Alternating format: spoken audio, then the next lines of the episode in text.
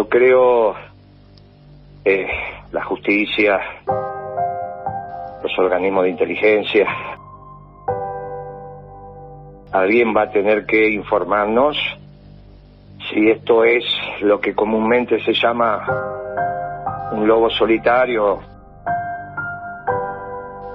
o alguien que está desquiciado o hay una organización política atrás que definió esto. Si es esto segundo, con vos lo hemos hablado hasta el cansancio, Mm. que preservar el Estado de Derecho, porque irrumpimos si no en el estado de violencia. Y ahí, cuando se irrumpe en el estado de violencia, Chau. No se sabe. por eso, bueno, por eso, porque las contradicciones se empiezan a resolver a partir de la violencia. Yo me tocó vivir esto. A ustedes no, y gracias a Dios que no. Ujú. Por eso yo siempre dije, y me lo has escuchado, mire muchachos, que habrá jueces que están complicados, todo lo que quieran, pero estamos en estado de derecho. No estamos en estado de violencia. Dios quiera que sea la primera opción. Yo no tengo ninguna información, ni ningún indicio que me indique que hay alguna organización política detrás de esto. No tengo ningún indicio y obviamente se debería conversar cuando vos tenés muchachos que deciden resolver las contradicciones por la violencia, sea de un lado o del otro, siempre hay ruido. ¿Está bien? O sea que yo no tengo ningún indicio de que no sea un lobo solitario, entre comillas. Lo primero a, dilucidar es si detrás de esto hay una organización o no hay. Si la hay, cambió la política en la Argentina, lamentablemente. Y vamos a extrañar el Estado de Derecho. ¿Está bien? Lo vamos a extrañar. Es muy fuerte Y, lo que y bueno, vos te Muy imaginás que se detrás de esto, llame. A mí cuando, en su momento, vos te vas a acordar, me mandaron la amenaza, metido en un cajón, con un tiro en la frente, ¿vos te acordás de eso? Mm. Sí. ¿No te acordás? Sí, sí, que te amenazaron. Sí, no, no, no me acordaba las características. Y bueno, me metieron en un cajón con un tiro en la frente. Bueno, nosotros sabíamos que fue, le dijimos, no, bueno, fue, quédate, no fue así, listo, ya está. No, no hubo más, ¿está bien? No era una, fue una bravocunada, una tontería, fue una, Mm. no, no hizo parte, eran muchachos que sabían lo que hacían, pero no era la metodología, ¿está bien? Mm. Fue como para decirte, bueno, este, listo, y acá estamos. Ahora, esto ya no, porque acá no fue una amenaza, acá se disparó, ¿está bien? Con un arma de sicario, ¿está bien? No es una armita eso, ¿eh? Es un arma eh, de las preparadas para hacer todo el daño posible si no matas. Porque como es un arma de bajo calibre, eh, obviamente ese, el, el plomo empieza a caminar y a la larga... ah, Qué locura. entonces, esto, eh, por eso es un arma de sicario, no es un arma, no una armita, ah, decir, ah, tengo una armita que no, no. Si hay una organización atrás, es un arma pre- pre- especialmente destinada, porque hace poco ruido, por esto, porque te- no sabe lo que pasó en el medio del bullicio, no es un arma que el estruendo No al principio, uno cuando repiten las imágenes Mm. piensa que ella se tapa los oídos por el susto. Y en realidad es el gesto de sorpresa porque se le cayó el libro. Claro, se agacha, se- cuando- ella se levanta con el libro en la mano. Porque se le había caído. Entonces ella dice, como pidiéndole perdón al que le dio el libro, dice, no, mira lo que hice, se me escapó de las manos. Y, y entonces no se da cuenta. Ahora, el arma es especialmente de un sicario. Puede decir, no, bueno, pero ¿por qué no van con una 9 milímetros, con una 1125, que eso sí.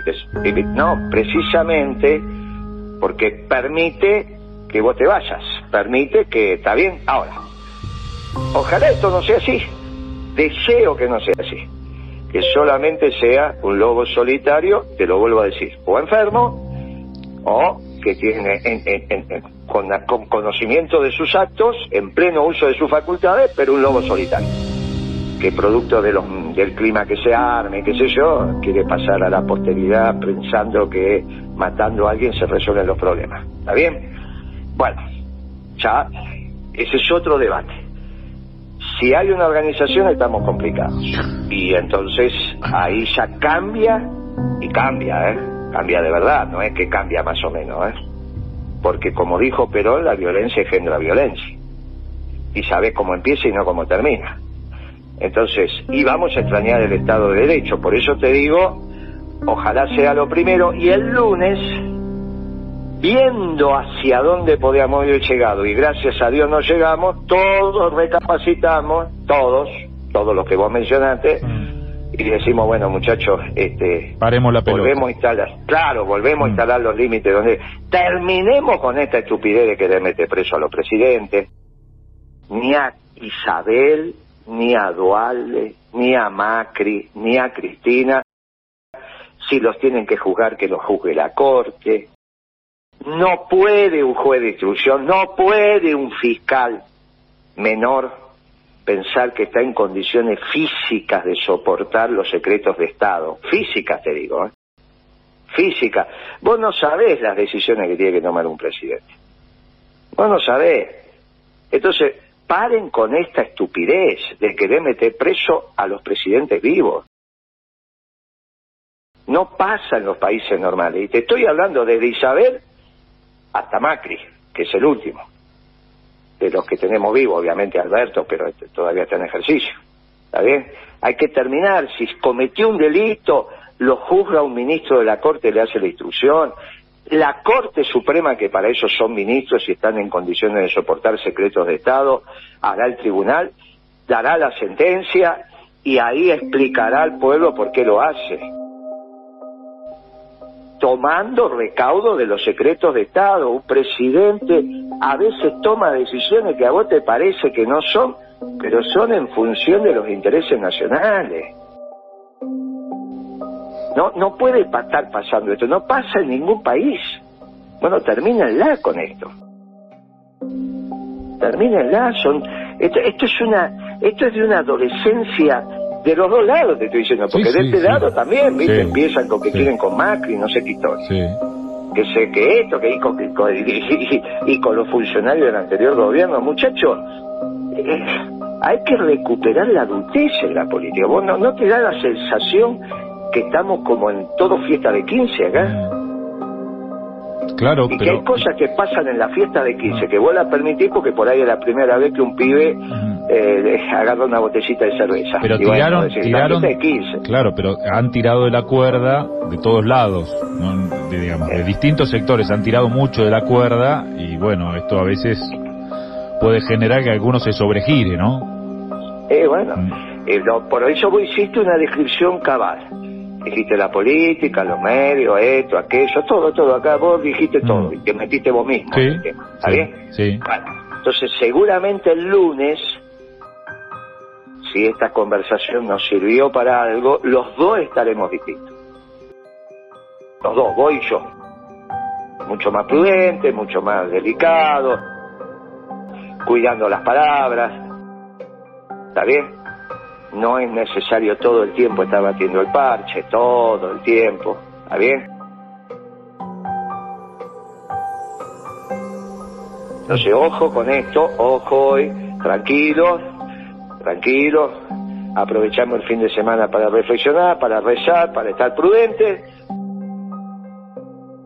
y el lunes arrancamos con otros aires. Guillermo, un abrazo grande, gracias, ¿eh? Chao viejo, hasta Chao, luego. chao. Guillermo Moreno. Un planteo bastante diferente a todos los que hemos escuchado durante la mañana. Yo coincido mucho con lo que dijo. Muy interesante, muy interesante.